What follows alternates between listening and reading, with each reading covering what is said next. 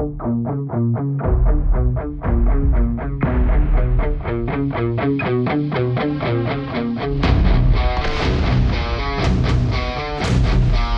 back to the middle of culture. I'm one of your co-hosts, Peter. And I'm your other co host, Eden. Eden, how the heck have you been? I've been busy the last couple of weeks. Yeah? Yeah, actually. Work like, or other stuff? This, that, all of the above. Nice. You know, trying to stay busy. Um, work has been a mess lately, but it is what it is. Um, and also, my primary social media network is literally dying. So, trying to figure out a new social media home for this kid is an adventure. So, what is your primary? Is it Twitter still? I'm a Twitter person. Yeah, I'm a Twitter person. Okay. And Okay. uh, yeah, I don't know, Elon is just driving that ship straight into the buried reef, isn't he? yeah, did you hear about what happened this weekend? Oh yeah, the the you can't see anything if you're not logged in, and if you're not quote verified, which means you know the sucker who pays him for your blue check mark, you can only see what 600 tweets a day or something. 600 posts a day. Yep. And it wasn't Yeah, loading and then- right. And Well, so did you hear why it wasn't loading right? I heard about how they didn't pay their Google bill and were trying to get their stuff off the Google servers, which was a big Yeah. part of it. No, so the main part of it is Twitter is being run so catastrophically incompetently at this point that they DDoSed themselves. Oh, yes, I did. I did read about this. So, you know, I was listening to, there were some developers who were looking at this and realizing that the scroll bar in the side of their browser was flickering. Mm-hmm. And so they went and they checked the network traffic. And something was set up on the back end where it couldn't log in, but then it was trying to log in. And it was doing this hundreds of times a second. And so there were just there was so much traffic trying to go to Twitter because of some of these stupid changes where things hadn't been set up correctly that basically browsers were just making hundreds and thousands of requests to Twitter that it just couldn't keep up with. Jesus. This what this is what happens when you fire, you know, seven eighths of the company and run it on less than a skeleton crew. Well, yeah, it is. I, I guess I just take comfort in the fact that for me, uh, I never truly understood Twitter. It just never quite clicked with me. It's not that I didn't understand it, but it never it never clicked with me to the point that it became a regular part of my social media experience. Mm-hmm. Twitter was one of those things that like once every couple of weeks I'd be like, oh, I'll pop open Twitter and I'll check it out. And so uh, I, I have since deleted all Twitter apps from my devices uh, just because I think Elon's a piece of shit. But I mean, fair. um, you know, but I I never really used it, so I haven't felt the sting of that social media. The one that is kind of killing me a little bit is I was a daily user of the uh, Reddit app Apollo. Oh, you got you got burnt by the Apollo death. Yeah, with good old Steve Huffman over there at Reddit, uh, taking cues from Elon and deciding that uh, the way to run a social media site is to uh, take a shit on everyone and everything there. Um, you know, Reddit has kind of been falling apart as well, which that's the one that bums me out. So you're a redditor, huh? I mean, I'm a Reddit lurker, but I was pretty regular and looking at Reddit, and you know, there were a bunch of subs that or, or subreddits that I followed. Um, you know, Apple related ones, some tech related ones, music related ones. Um, like the Steam Deck Reddit subreddit was a great place to go uh, if you had a Steam Deck and you wanted to see interesting things people were doing with it. The Asus ROG Ally uh, subreddit, again, another good one for gaming stuff. And so I didn't post a whole lot, but uh, I did enjoy kind of keeping tabs on what was going on and a lot of things that I find interesting. And the Reddit official app is so horrifically Oh, it's bad. garbage. It's absolute garbage. yeah, it, it really, really is. And so, Like every third post, every third post is some fashy um, ad for the fucking military, and I keep saying, I keep reporting them for violence because that's what the U.S. military does is inflicts violence upon the world. so I keep reporting these ads as threatening violence, and then they're like, okay, we won't show them to you anymore, and then it keeps showing them to me. yeah. Yeah, so the good news, I guess, is that my social media consumption has diminished significantly since Apollo died. I guess Uh, that's so, you that's know. sad but fair. Yeah. Yeah, as a as a I don't know how Twitter became mine, but Twitter was mine. I think that I like I like the function of this is 280 characters or less and it's anonymous in a way that things like Facebook and Instagram simply aren't. Yeah. And I really have used it extensively for a lot of years, but so now the uh you know, when when Elon first bought it, a bunch of people were like, "Now's the time to migrate to Mastodon." Mm-hmm. Uh, Mastodon sucks. I'll just tell y'all right now. Um, because here's the thing about Mastodon. Mastodon tries so hard to be the safe, like no triggers social media that if mm-hmm. you are just a regular person, you will piss the Mastodon regulars off and they will like blow up in your menchies.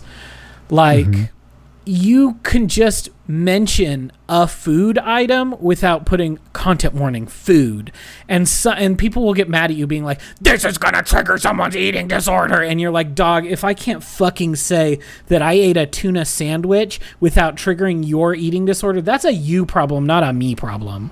Mm-hmm. So like that is the culture that Mastodon has built. Fetid. Wretched. So no, not for me. so here's one thing I'm going to say. Now, what Mastodon, what server are you on? I tried like seven. I tried seven different instances and all of them were garbage. So uh, I'm on one that I haven't seen that same problem. And uh, so I don't personally, I, I have seen enough of that to know that, yes, you are 100% correct. I agree. That is a huge problem with the culture of Mastodon. Um, but, uh, you know, the instance that I am a member of and I'm on, and then the people that I follow there, I don't tend to have much of that go on. But at the same time, um, I- I, again, am very much a lurker. I have not yet, and I think this is the same thing with so much social media in my personal life. I post very rarely to Instagram. I do have some cool pictures from a hike that we went on and stuff uh, last week uh, up in Mackey that I'm, I'm going to throw up at some point. But, you know, I'm like on Instagram, I, I post, like I look at Instagram every day, but I post, I don't know, once a month, something like that. Um, and, and it was kind of the same way with uh, Mastodon and Twitter. You know, I just, I don't feel like I ever have anything meaningful to say or contribute. So I don't. That's fair. And so I think that that's why I pop open Mastodon and I'll scroll through and look at things eh, maybe two, three times a week uh, and see if there's anything interesting. But it, it definitely hasn't, it has problems. It has significant problems that need to be overcome. And, and I'm curious to see what is going to happen with the imminent release of Instagram threads. Uh, imminent. It's open now, bro. Oh, did it? Did it drop? I, knew that it I'm- was supposed to be coming, but I hadn't. it came out two hours ago, and I I I am not going to sign up for it because here's the thing, Mark Zuckerberg, go to hell. I give you too much information already. I have a Facebook agree. account. I have an Instagram account. I will not be signing up for a third service from you. Screw you. Facebook is the the worst company on the fucking planet. No, you're getting nothing from me, Zuck. But I have seen because here's the thing, Twitter goes down on Saturday. On Wednesday or Tuesday of last week, right before Twitter went down, Mm-hmm. I finally got a Bluesky invite. So I was able to sign up for Ah, See, Bluesky. I have not gotten one of those yet. I signed up a while back, but I haven't ever gotten. I got it from a friend. You can't the waiting list too long. The waiting list is not going to get you on. You have to wait till someone has an invite code they can send you. A friend sent me an invite code, so I was able. I was able. We were. I was able to watch the Twitter meltdown from Bluesky, which was pretty delightful. I'm not gonna lie. Um, but so I, I don't like that Twitter's going down. I don't like Bluesky. I don't like the people who run Bluesky, but I like them better than I like Meta. So if it's between Threads and Bluesky for me, it'll be Bluesky. Um, but people on Bluesky are signing up for Threads as well and then screenshotting the sort of things that you get from Threads. And here's the thing the reason I like Twitter, and I think the reason why Bluesky is going to work for me, is because everyone's unhinged. Everyone is just like little gremlins, and that is just the way that the site works. Is that you're all little gremlins saying whatever pops into your brain, whether it makes sense or not. And that's just how I navigate Twitter, and that's how my friends navigate Twitter.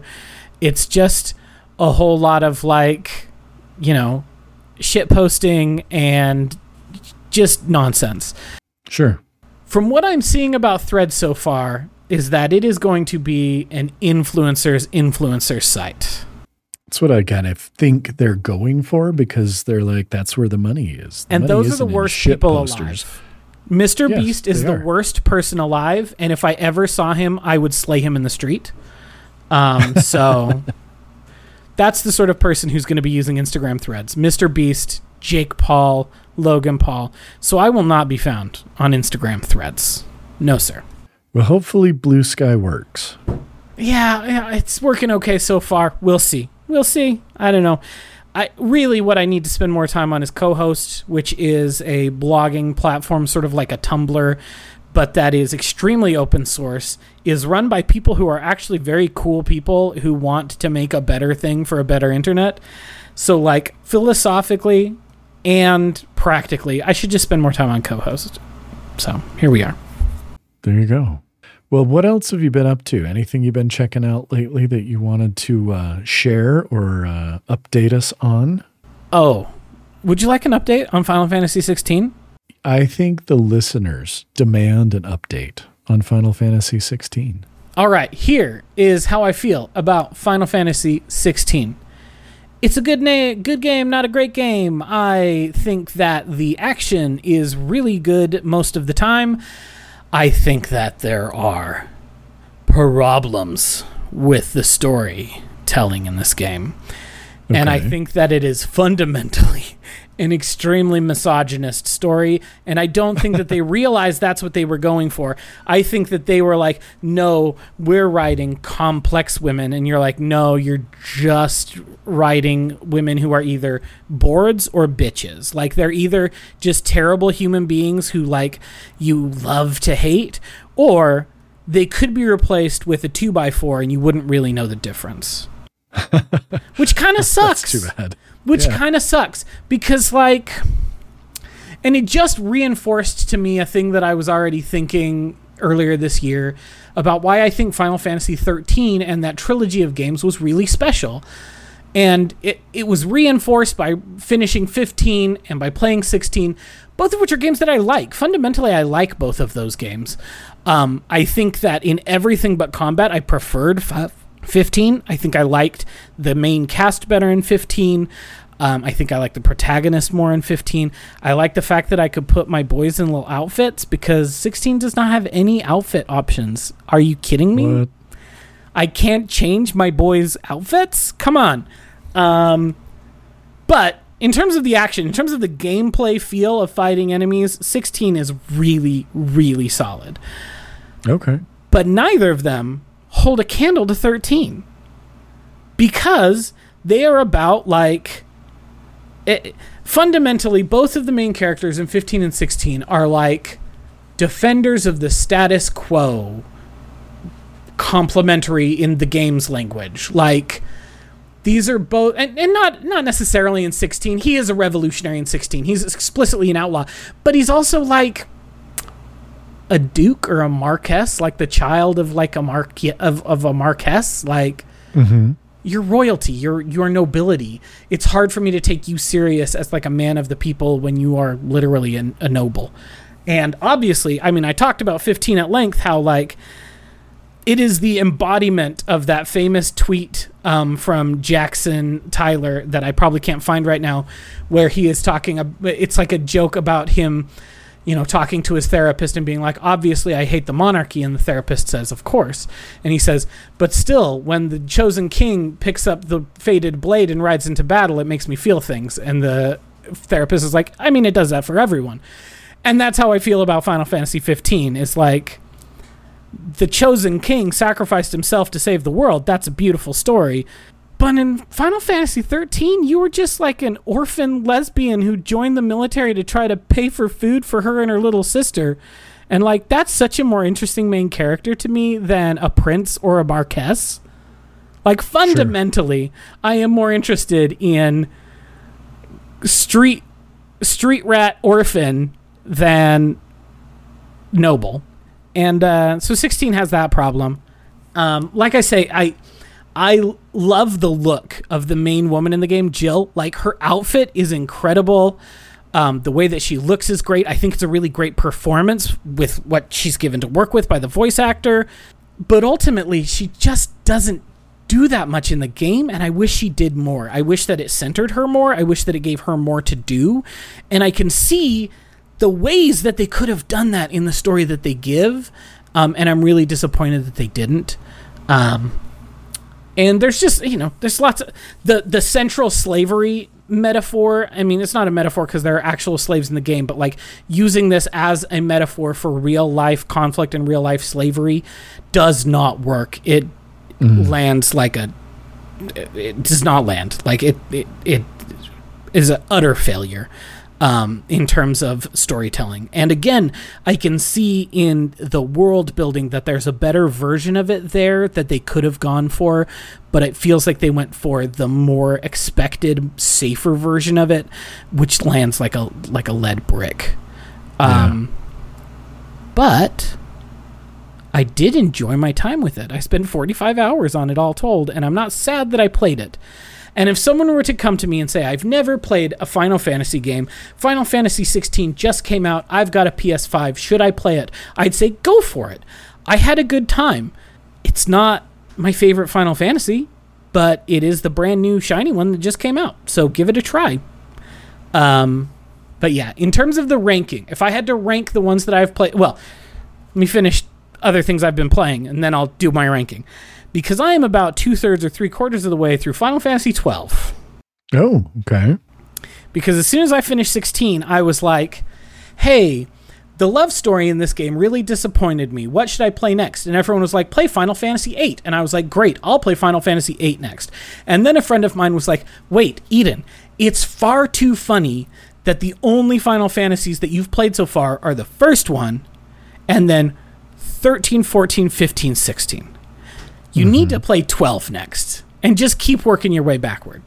Which ultimately, I don't think I'm actually going to do that because then it would leave Final Fantasy 2 for my last one, and I don't want to leave Final Fantasy 2 for last. I want to leave 8 or 10, I've decided. Because those are, those are ones that I can tell from the way people talk about them, those are going to be. Those are really going to work for me. I think 10 and 10 2 are probably the Final Fantasies I will leave for last in my playthrough of all the Final Fantasy games because I think they're going to slap. But at any rate, after my friend said that, I was like, oh hell, I'll just play Final Fantasy 12. So I started Final Fantasy 12. And it's pretty okay too. Again, I'm not I'm not loving it. I'm liking it. I'm not loving it. Um it the women have more agency in this one at least. I'll say that. They're, it, it ain't well written, but the women are better written than 16s are. Sure. Um, but I do think it's interesting, you know, it's very the thing that I think is most interesting about playing Final Fantasy games is that every single one seems to look at what the previous ones have done and said, "Okay, um how are we going to just toss this way of doing combat, this battle system out and try something entirely new, building on the ideas that have maybe come before, but like in fundamentally different ways. Um, which I think is a really interesting testament to the series as a whole, and why I think I'm really enjoying myself as I play all these games, is that each one plays so much different than the other games in the series that I've played.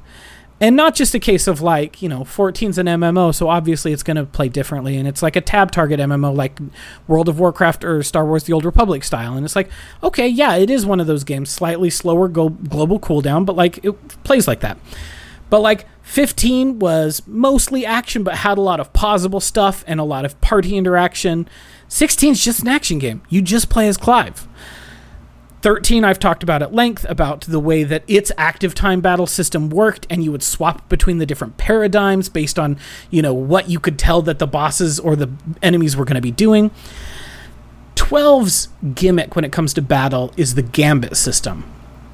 Which I can see what they were going for, but I think it's making for a fundamentally pretty boring way to play the game. Because the gambit system essentially lets you it, it's it turns it into a programming game because you get this mm. series of gambits, and each gambit is like you could pick a target, you can pick a thing, and then you put them in the order in which you want the game to assess these different things. So you're like, first one, if I have any ally that is at 30% health or lower, toss a potion on them. Secondly, if I have any ally, ally that has silence cast on them, toss this potion on them. Um, and then if there's any attack whichever enemy is closest to the party leader with this attack or if you have the MP then cast this spell on whichever enemy is targeting the leader or things like that. So it's like okay, so I can because it's a three party or it's a three person party, so you can set up the other two people in the party with this list of you know programming rules for them to do and then based sure. on the situation they will act optimally the thing is, you can also do it to your active party leader. So at this point, I just walk the character in between battles. And then the game plays itself for the battles. With very few exceptions. Very few exceptions. I there have been times when I have put down my controller and walked to the bathroom while a fight was happening and come back and it has resolved itself. So like I see what they were going for. But ultimately, I think if I can put the controller down and the game just plays itself for me, I think you maybe overshot how much control yeah. you gave me as a programmer. Yeah, I think I think you might be right. But I'm having a pretty okay time. Uh, I didn't really like the main character at first, but he's grown on me quite a bit. Vaan is okay. I like him. At least he's a street urchin. He's an orphan street urchin. We got that going for us. Um, but one of my party members is the daughter of the. You know, we still got our royalty stuff because one of my party members is the daughter of the king who was killed at the beginning of the game, and the game is basically about trying to get her back in her throne so she can, you know, save her country. So we'll see how that all turns out. This game is. These games are not letting me be as anti uh, monarchy as I'd like to be. Please. No, no, it doesn't sound like it. But I'm having fun with 12. I'm sure I'll have it done by the next time we uh, chat. But in terms, if I had to put them on a scale right now from things I've liked it least to liked it most of the ones I've played, Final Fantasy 1 is a game from 1987. It's the lowest on the list. Mm-hmm. And then I would say 12, 16, 15, 14, and then my favorite is the 13 trilogy. So okay. that is that is how I'm feeling right now about 12 and 16 is that I'm enjoying I've I've been enjoying them but in comparison to the others that I played they're a little lower on the list. So I'm curious sure. to see as I fill it out with some of the ones that I think I'm really going to like. I think I'm really going to like 8. I think I'm really going to like 10. I think I'm going to like 7 okay even though I know that it's like everyone's mo- it's the most popular one. It's the one everyone knows about and played when they were, you know, 16 on their PlayStation over the summer. I think I'm just going to like it okay, but like nine sounds wretched to me. So I think I'm going to hate nine. So I will probably go lower on the list than 12 and 16, but we'll see when we get there. Okay. Well, I look forward to hearing how these all stack up. And then the last thing I'll mention, I know I've been talking long, but You're good. Um, the last thing I will mention is this last Sunday, uh, a thing we've talked about on the podcast before wrapped up. Uh, Mobile Suit Gundam: The Witch from Mercury aired its final episode this last Sunday, and it sure seems like it was the end of season one, but I think it's only going to get the one 24 episode season. It sure feels like it said at the end, "Thus ends the story of The Witch from Mercury," and mm. so I hmm. don't think we're going to get a sequel series in this setting. But ultimately, I think I'm okay with that because it ended spectacularly. Okay. And, you know, I I won't say too much more than that um, in case anyone wants to go watch it. Um, I think it was really, really good. I think it was my favorite of the Gundam. Mm, I don't know. I really like Turn A. It's a toss up between Turn A Gundam and Witch from Mercury as to which Gundam show I think is my favorite, is the best one. But Witch from Mercury is really high up there. It's really, really good. It gets really messy in the back half of the season. Um, they pulled the girls apart for political reasons. So it was there was a lot of episodes where I was like, I just want Suletta and Miorine to be in the same room again. So it was very joyful when they got back together, and it all ended really, really well. Um, I was very happy with how it ended. So nice, uh, excellent. They didn't bury their gays this time. I always love when a show doesn't bury their gays. Very good. So what have you been checking out? Um, not a whole lot. Uh, I did have last week off from work, and we went to uh, went up to Mackey and spent some time there. Lissa had some friends whose a friend, her husband's parents run and own one of the little RV parks and motels. So um, we we went and stayed there and had a good time out in nature. Uh, one thing that I did do is I got the uh, Asus ROG Ally, uh, very similar to the Steam Deck. Uh, the big problem I have with it is it runs Windows, which was also the same reason I got it. Mm. Basically, what this was while we were out of town was it was a great little Diablo 4 device. You can apparently put Diablo 4 and everything on the Steam Deck. There are hoops that need to be jumped through to make it happen. One of the reasons the Steam Deck is as nice as it is, in my opinion, is because it runs Steam in big picture mode all the time. You can exit to a desktop. You can fiddle around with a file browser. It is Linux ass Linux if you've mm-hmm. ever dicked around with Linux. And it's great that you can do that. But uh, I didn't feel like wasting my time and energy getting Diablo 4 playable on that. Uh, but because the Asus ROG Ally is just running Windows, uh, Diablo, you know, you just install BattleNet and Diablo 4 plays great. And that played really well on it. So I've been mostly playing Diablo 4, completed the main story as my sorcerer, and then have gone around the world unlocking some of the altars of Lilith and things that kind of give you bonuses. And then have rolled up uh, a rogue and a barbarian and a necromancer. And I've gotten all of those only up to about level 10 or so. Uh, and uh, so I'd say, you know, little Diablo 4. Uh, not a ton, but that's probably about the only thing I've played. Haven't really watched anything because mostly, well, I take that back. When we were in Mackey every night uh, after the boys kind of went to their little part of the, the motel they were in, Liz and I were in the King Suite, which was a separate Ooh, little building. Fancy. Um, it was nice. It was it was quaint, uh, but they had done a it doesn't look like much on the outside, but they had done a very nice job of restoring it and making it very nice on the inside. So it was great. It was really nice little place. Um, big fan, would go back. It was cool. But uh, we would watch two, three episodes of Parks and Rec because I just, I love that show. It's delightful. And so I've watched a little of that, but there's nothing new there. And then I did while we were out of town, uh, finally sit down and read some more of uh, the Wheel of Time book 11. I still have a long way to go, but I'm making way, my way through that. So that's kind of mostly the stuff I've been checking out, other than some music, but we're going to save that and uh, jump into our main topic for the day. Now, I'm just going to put out a warning that the main topic today is, has the potential to perhaps get a little navel gazy. And so, if that happens, probably I'll be the one who's most guilty of that. But hey, what we're going to talk about today is music and just music in in general or in in specific but the reason I kind of wanted to bring this to Eden and we wanted to talk about this is one of the things that I have heard a lot online in some podcasts I listen to, even including a, a podcast that I listen to that is two kind of metalheads who will go and and do a deep dive into metal albums, both older and newer.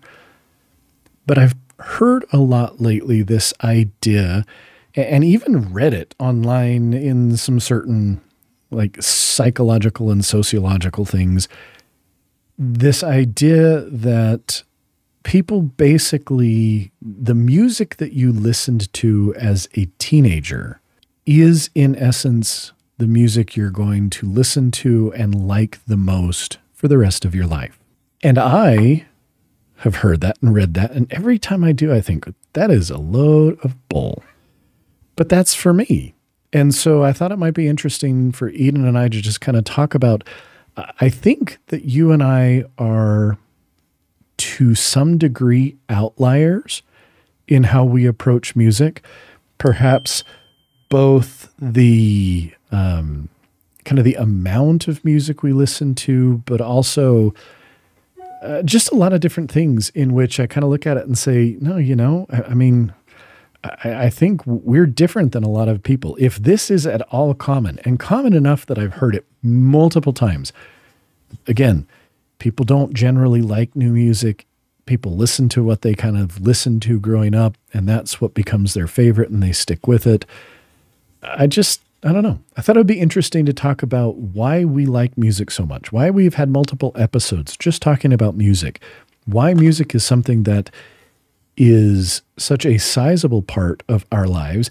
And then maybe, you know, how do we experience music? What is it that, you know, how do we do that? Because I think in our current, how do I put this? Mm, I'm just going to say this the all you can eat streaming services, Spotify, Apple Music, whatever. I love how accessible they make new music for me. Mm-hmm. But I also think that for a lot of folks, and I think at times for me, it has made music just like a commodity. It's it's disposable. It's so there's so much of it and it's so easy to have access to it. And hell, you don't even have to have any one of these things. You can just go on YouTube much of the time. And so I think that that has kind of devalued music to some degree. And I just thought it might be uh, interesting for us to kind of talk about um, why, again, kind of how we approach it and, and how we feel about music in general, and, and then maybe some specifics. So I don't know. Yeah. If that's completely confusing, whatever.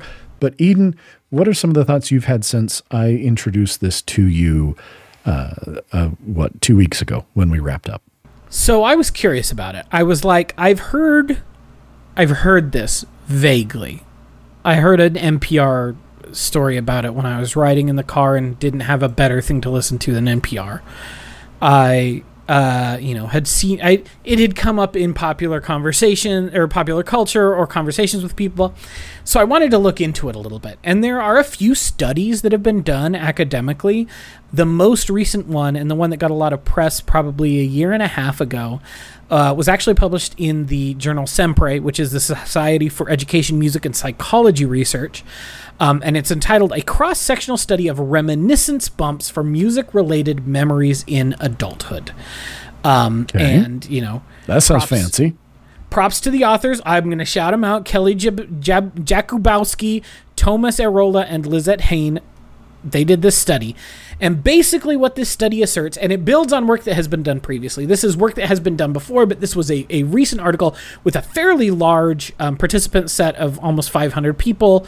Um, and basically, what it comes down to is that research has revealed a consistent reminiscence bump in autobiographical memory or the disproportionate recall of memories from between ages 10 to 13 in comparison or 10 to 30 in comparison with other lifetime periods which exp- appears to extend to music related memories so this is a phenomenological thing that happens to all of our memories you know mm-hmm. we the memories that are the sharpest in our brains whether we are 18 or 82, which were the ages that they looked at for this uh, this study, the most salient memories are adolescence and early adulthood, and therefore. Okay. What they pause and they use that as as uh, as a way to analyze whether that's true for music as well and it seems to be true that the the music that people remember, the music that people feel the most excited about listening to, and that causes the most cognitive positive responses in their brains, are music that they listened to when they were teens and early twenties. Um, okay. And so basically, it is this, and that is what these scholars are proposing is that this music works in this idea of this reminiscence bump. In other words, there is something about the music that brings back positive memories, strong emotions that we felt when we were listening to those musical thing, those those those music, uh, or that music. I don't know why I was saying those. Um, and so it, it is because of that that we that that for so many people the uh, taste kind of crystallizes in that moment um, because that is where you have those positive interactions and those positive associations in your brain. Okay. So the question is, why didn't it happen to us? And I have a theory. Yeah, because but do you have a theory? And first of all, well, no. First of all, I want to just thank you for your uh, academic uh, inquisitiveness to go and, and look that up. I was too lazy, but I'll no. also say too busy not doing work and trying to not. I mean, I didn't even take a, you know, I didn't. Uh, this is a big deal for me. I didn't take a computer with me. I mean, I took an iPad so I could uh, read, but I didn't take a computer with me. That's a big deal. Um, so yeah, I've been kind of unplugged the last couple of weeks. But also, my job is literally research. So like this is what I do for my job. So it was easy for me. It. it was easy for me to direct some of that energy when I was bored looking at iterative improvement models for higher academia for higher, higher ed when I didn't want to look at that anymore because my brain started oozing out my my ears, then it was like, well, let me look into why do we all think about music this way. So this is what sure. I do for a living. It, don't it. give me more props than I deserve. hey, well, still, I appreciate you uh, giving some credence to, uh, or at least some some more actual information about this thing that I've just kind of heard. So, I would love to hear your theory as to why this is perhaps not how we were impacted, at least in terms of music. What were we both doing online in the early 2000s? I mean, writing music reviews. School. Oh, we were writing right. music reviews. So here's why. How I did I forget about this?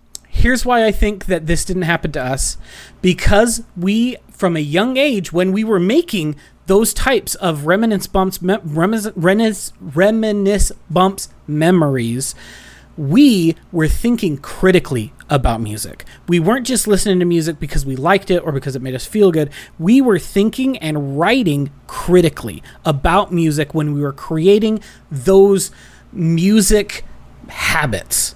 And therefore, I think that that contributes to why we have kept thinking about music from that critical perspective fascinating. That's my theory. I did not even think about that. I think that's an f- excellent theory. I I love that. Um, yeah. So tell me about the. I mean, how do you how do you approach listening to music? Tell me a little bit about that. Something new uh, that that sparks your interest. You hear about it, you read about it, it's recommended, something like that Uh, how do you kind of approach that uh, that it, that whole experience of I am finding new music? Yeah, I used to I used to spend a lot more time like reading and actively looking for new things when it comes to music. Um, but I think that I have fallen prey to the very thing you were talking about earlier the commodification of music to a certain extent. Um, it's just so easy to pop open Spotify. And every Monday morning, Spotify looks at what I've listened to for the last however many years and extrapolates that out and says, well, if this is what they've been listening to, I think these are things that they might like. Sometimes it's very wrong. Sometimes that Discover Weekly playlist is useless. But often, I will listen to my Discover Weekly playlist nearly every Monday. That's how I usually start my Monday mornings at work. Is I get to work, I start working, I start doing whatever project I'm working on, and if I'm not in meetings, I'm usually listening to my Discover Weekly playlist on Monday mornings. So that is often how I discover new or new to me music. Um, and to a certain extent, it kind of becomes a self fulfilling prophecy because it, it uh, recommends to you things that it thinks you're going to like based on the things that you've already shown interest in, that you've listened to multiple times, or that you've added to your library. So it does tend to find things like that. However, my taste is eclectic enough, and my listening, uh, you know, habits are wide enough that it still pulls a pretty wide it casts a pretty wide net when it makes that discover sure. weekly playlist for me and i rarely find more than one or two new you know and if i find a song that i like then it's a question of is that on an album that i like mm-hmm. because if it's just a song that i like but i don't like the rest of the album oops i forgot about it because um, i'm an album listener i always have been um, i'm just not a singles person I don't have any playlists that are sure. just songs. I just have albums. Um, so if I find a song that I really like, then I'll go through and listen to whatever album it comes from. If that is as if I like the rest of the album in a comparable manner to the way that I like uh, um, the song that it was that was on the Discover Weekly list, then great. Then I will want to find more about that artist and like see what else I can find and start to pick at the seams of of the Spotify, uh, you know, economy regarding that artist. You know, go down and look at who are the similar artists that that that they're listed as uh, that are they're associated right. with, or you know. I start and th- and that'll happen all week, especially if I find one or two new tracks that I think are really interesting. It will send me kind of down like a like a nitpick nitpicky rabbit hole for the rest of the week as I'm working. As I'm like, oh well, I I kind of like this, but let's see what else might, you know, cascade down from that. How about mm-hmm. you though? How do you how do you find new music to listen to? Um, you know, honestly, it is a lot of me following angrymetalguy.com. The is the music blog I, I read the most. And I've been reading it for enough years that I have a pretty good feel for which you know, uh, the different reviewers. And so they kind of say, if they review an album, and depending on what they say, I know, okay, yeah, I'm probably going to agree with them, or uh, I'm going to feel completely different from them. So I should just go ahead and check something out anyway. So I do a lot of that. Uh, there are a couple other metal blogs that I follow. And then I do habitually go in to um, to to like the new release every Friday. I pop open because uh, I'm an Apple Music user, and there are good things and there are bad things about that. The good thing is I'm already paying for Apple Music as part of Apple One and for my whole family and blah blah blah blah blah. The one of the good things and bad things is Apple Music's generated playlists are dog shit. Oh, are they? They're absolutely atrocious. So, so much so that I don't ever even bother to check them out anymore. I did for a brief period of time subscribe to Spotify and enjoyed the the now the whatever the weekly you know the that Monday morning playlist. Uh, insofar as uh, as as if I continued to use Spotify, then it became meaningful. But the problem is, is I'm very much a music library type person. Sure. So I go every Saturday, every Friday morning. I go into the search tab in Apple Music. I scroll down until I hit the metal, pop it open, and I see what are the new releases that week. I mean, I do this every Friday. I see what new albums came out. I scroll through. If there's any that I had heard about or anything like that, I'll go ahead and, you know, maybe listen to them. If I like them, they get added to the library. Sometimes I add them and then I realize I'm not listening to them, so I get rid of them. But I do so I do try and kind of clean things out a bit. But um it is for me it is a very intentional thing. Like I Sure. go and I look to see what has come out, what is available, and then I'll check it out and decide do I add this to my library or do I pass? Um, and then I'll often, uh, about every couple of weeks, I'll pop open and go to the upcoming section and I'll go through and I'll see stuff that's coming out in the next few weeks or month uh, to potentially again add to my library. And so Spotify kind of just, it, it was too much work for me because I am so much of a, an album listener. My entire music library was not in Spotify. And so it was difficult for me to use it That's fair. because I didn't have all that music already there. That's really fair. Um, I will admit there is a lot of stuff that I loved previously that is on a hard drive or on my OneDrive somewhere, and I just haven't touched it in years because I don't have easy access to it because I don't use something like should should I just set up a Plex server and be able to stream all my music from a Plex server? Yes, my internet's not quite fast enough. It would it would stream it would stream music fine the thing that keeps me from setting up a Plex server is I would like to use it to stream video. And first off, I got to get fiber optic internet. And I just tried to find out the other day if we could finally. We got all these things, you know, like six months ago saying, hey, fiber optics in your area, fiber optics in your neighborhood. And I tried to go sign up for it, and they were like, your house doesn't even show up on the map. And I'm like, my house is the oldest house in this neighborhood by 60 years, so it ought to be on the map. Because my house was built in 1901, and the rest of this neighborhood was built in the 60s Holy so cow. what's going on here, guys? Uh, but so I don't have I don't have fast internet, so my sizable MP3 collection just kind of chills on my OneDrive, and I don't think about it very often. So Yeah. I think that's why, and and it's got pluses and minuses for having the like kind of loose listening habits that I have developed. Um, it means that I can always find something interesting I want to listen to, but it means that I don't I don't return to music very often these days. I simply don't. Sure.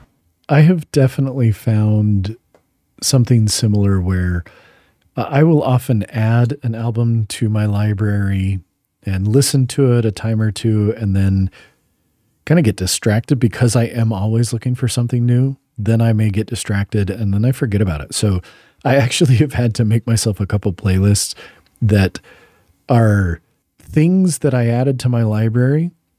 But if I just looked at it, I could not tell you what their music sounded like or what that music Yeah. sounded like at all. Just to try and, and get back into some of that. But one of the problems I have is I'm looking right now just for fun. And so my library in Apple Music is 45,701 songs. Christ. So, so, so, you know, it's 4,623 albums across 1,322 artists. So I have a lot of music That's a lot of and music. it is a lot of music. And so I, that's what I have in my Apple Music library. Now, let's talk about some other ways in which I recognize I have issues. Um, I went through, as many of us did, a significant phase in my life where I was a dirty, filthy pirate. And I have no problem admitting to that. I pirated tons and tons of music. when I was in medical school, when we finally got, you know, we had good internet fast enough that I could, uh, and even before then, I mean, look, I was around in the Napster heyday. I was there. I used Kazaa. I used BearShare. I used LimeWire. I did all that stuff. And eventually I got to a point where I'm fortunate enough that I could begin to buy music. And so while I frequently add music to my library through Apple Music, I also am one of those people who, if I listen to it and I'm like, okay, I like this quite a bit, I actually buy it. And I generally buy it. My first choice is always Bandcamp. So I buy a lot of crap on Bandcamp. Sure. Perhaps an embarrassing amount. I think if I were to tell you in my Bandcamp library, I have purchased 2,564 albums on Bandcamp. And then if Bandcamp doesn't have it, I will often buy it on Qobuz. So I use Qobuz. It's kind of like Tidal or one of those lossless, uh, potentially higher res services. And you can buy from them uh, the music and you'll get it in you know different file formats and, and I always just pick the lossless FLAC, you know, highest res, whatever. Sure. And so I'll put those and then all of those things I put on a network attached storage. And on that NAS, I have Plex running. So I'll listen to that music through like Plex Amp, which is, you know, a special, it's a, it's a Plex app specifically for listening to your music library. I also use Roon. Um, I don't know if you're familiar with Roon. So Roon, you put on. Yeah. So you know, I have Roon uh, running on my NAS uh, and pointed at my my music, and that's what I'll use. You know, when I'm at work on my computer or you know something like that in my office where I've got some speakers. Don't ask me how many speakers I have in my office. Let's just say, for funsies, there are four subwoofers underneath my desk in my office. Yo. Um, because there's, sh- shut up. Just stop. Don't judge me. Okay, go ahead and judge me. I deserve it. Look, I have a PC that has a set of speakers connected to it. I have a Mac that has a set of speakers connected to it. And then I have a receiver that has a set of speakers connected to it, and that's got a turntable going to that. And then I have a pair of Sonos speakers with a sub as well. So I know, have- I, I just want to make sure I can listen to everything. I have some good old fashioned Logitech PC speakers on my desk. And Nice. if I need to plug them into something else, I unplug them from my PC and plug them into the other thing. That's what a sensible person would do. But I am not that person. Also, I can't. My dogs are always sitting under my desk. If I put a little subwoofer down there, it would scare them. Yeah, I don't have that problem. So I'm safe. But I- I think one of the things, you know, again, like I say, I, I love to find new music. But if I really find I enjoy it, I do like to purchase it. And it's silly in this digital age because really, well, okay. Then that's when we get into the fact that I also collect vinyl because I do like having that physical aspect of music. And the thing I have, one of the things I found for me is that uh, uh, put aside all of the, oh, the vinyl sounds warmer, all that kind of stuff, whatever. Don't, uh, don't come at me. Don't tell me it doesn't. Don't tell me all the reasons vinyl is worse. I don't want to hear it. It does, though. Anyone who says that vinyl sounds worse and it doesn't sound warmer is lying to themselves. I look, I love the way the vinyl sounds. I like that. It there's something about it. Maybe it's the nostalgia of growing up with our mom listening to vinyl. You know, we had so she had so many records. But the big thing for me that I like about the vinyl is I like the intentionality that it requires. Especially in these days where you know, so many records are being etched in such a way. A, a perfect example would be the Yob album, Clearing the Path to Ascend. Okay. That album is four songs. It is literally one song on each side of two records. And Yeah, they're granted they're right. longer songs, you know, they're close to 10 minutes plus minus depending on the song. Still But kind basically- of a pain, though. Well, but see, when I really want to intentionally listen to music, I enjoy that. I like putting the record, putting the needle down, sitting back, listening to that one song, and then knowing I need to go, I got to flip it over. Um, so I don't know. Part of that for me, and again, that's one of the the ways I enjoy listening to music is that intentionality that very much now look i have music on all the time. At work it's it can very much be a passive thing. But when i really really want to listen to it i like that kind of more active experience to the point that yes i have to get my butt out of the chair and walk over to the record player and lift up the needle and turn the record over and then put it back down. Uh, and so i think that that's one of the reasons why I get as into music as I do because I do often get very intentional with my listening. Does that make sense? It does. It does. I, I can see how the record would enhance that intentionality. I I love the sound of records, but I know that that is an expensive road that I should not walk down. You should not. I- I you simply- are correct. I I I simply have enough other collections of things that that is not a thing that I need to in with which I need to engage. I have decided that for myself and that is like an incontrovertible rule that I have made for myself is that I will never become a vinyl person regardless of how much I enjoy the sound, the feel, the haptic response of picking up that big old disc and putting it onto the turntable and moving the needle over. Can't do it. Can't do it. Yeah. I don't blame you at all. It is, I have, I, I definitely hit a point where I had to force myself to really say, okay, do you like this enough that it is worth it buying the vinyl? Because I admit that I found myself going through a phase where it was like everything. Oh, well, I want to add that to my library, so I might as well buy the vinyl.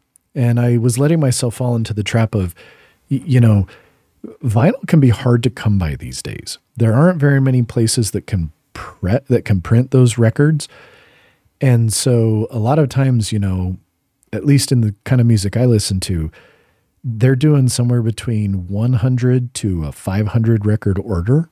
And then they don't know when they're going to have access to be able to, uh, to, to make another round. And so you sometimes never know. And I was letting myself fall into the trap of, oh, well, I, I need to get it now because I don't know if I'll be able to get it in the future if I decide I want it. And I have forced myself to stop that for that very reason. It is far too easy to just be frivolous and uh, unnecessarily um, wasteful with with getting records. So Yeah. you know, I, I think that that's smart to avoid it to some degree. Um, the other thing that I do find is, you know, I obviously like everybody, you know, we all use our Bluetooth earbuds now, but for me, I also when I if I want to listen something not on a big set of speakers in my office or down in my living room where my two record players are, um, you know, I like having a nice set of over the ear headphones that I plug into something. Yes, I'm that person who goes, well, and, and, and you know this too, because I'll never forget 2007, Uh-huh. given to the Rising releases. And I remember you emphasizing to me how much better it sounded on the actual CD than the MP3s. Do you remember this? I don't. you made a big deal. You bought me that CD and sent it to me in New Hampshire. Like you ordered it and, and sent it to me in New Hampshire because I remember you saying it was, I think you got it for my birthday, but I remember you saying it sounds so much better on the CD than just the MP3s. Mm-hmm. And, you know, you're not wrong. It does. Now, that is if you're using um, something that can take advantage of that. Sure. So if I'm using a pair of Bluetooth headphones, well, hey, guess what? Bluetooth to transmit the data, it is compressing it. So don't think that, you know, again, if you've got Apple Music, you sit there and you look at an album and it's like, hey, we have this in Apple Music lossless. If you're going to be listening on a pair of AirPods or, you know, whatever Bluetooth headphones, please do not listen to the lossless because it becomes lossy when it is being compressed so that it can be sent via Bluetooth to your earbuds. Yeah, That's just uh, the way it is. the compression is happening regardless if you're using Bluetooth earbuds. Like, Or if you're using Bluetooth in your car, like there is a noticeable difference if I let my phone connect to my car stereo via Bluetooth versus if I plug it in via USB. Like I can it is an it is a not subtle difference in the quality of the music. a hundred percent. And so, you know, that's the other thing is sometimes I just love to sit down, put on a pair of big over the ear cans, plug it into something, whether it's my phone via an external DAC, or if it is like a dedicated digital audio player that I've loaded a bunch of lossless music files on. I don't know. Again, for me, there's something about doing that, putting these headphones on, plugging it in and then pressing play that not to the same degree as the record but makes it enough of a- an intentional experience that I find I personally get a lot more out of it and end up feeling a lot more connected to that music which then those are the things that I end up coming back to time and time again. Yeah. So I don't know. Any other thoughts about I, really, really was, you know, was again just thinking, and I love your idea, your thought that as we were writing those music reviews way back in the day, that at that time in our lives that probably did. That forced us to be more critically appraising of the music we listened to. And at the same time, I think it helped us, you know, we were looking for newer music that was coming out that we could write about. Mm-hmm. Yeah, I think that was fundamentally, you know, I already talked about it. I don't need to rehash that, but like I think that was a big deal. Um, I just think like so, too. music. I like I like listening to music. I like I, I feel like there is a there's so much out there and there's more every day. If I were to just listen to the same things I listened to when I was 20, what a waste of my time. Also, Yeah. my taste also my taste was bad 20 years ago. my taste was bad. It was. So my taste is better now. So I'm glad that I don't just listen to that anymore. Well, you know, I don't know if my taste is any better. It's definitely expanded in terms of, you know, people always ask me, they're like, oh, so did you really like this heavy stuff when you were younger? And I was like, no, 20 year old me would poop his pants if he heard what I listened to. Right now. Like, Hey, he when we were when we were that age, we were like, "Whoa, Iron Maiden, this is pretty heavy stuff."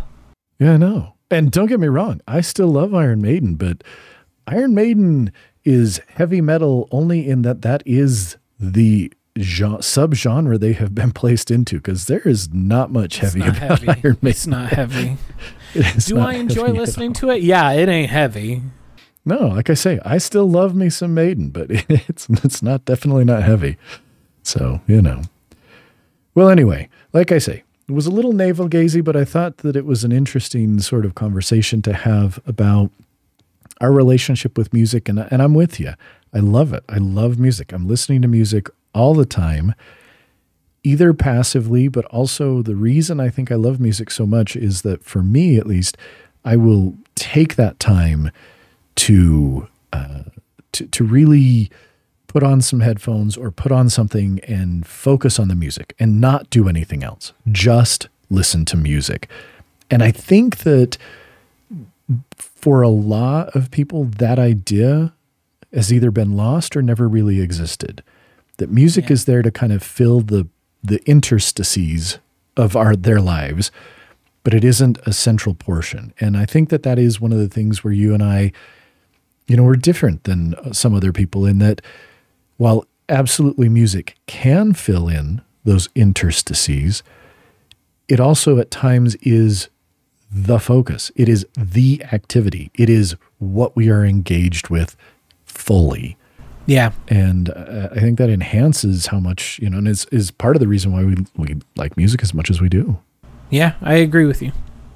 Well, um, I think that's all. We're going to go ahead and wrap it up today and uh, just kind of close by thanking people who are listening. Again, if you uh, enjoy this, please leave a review, uh, drop us a rating. That definitely can help.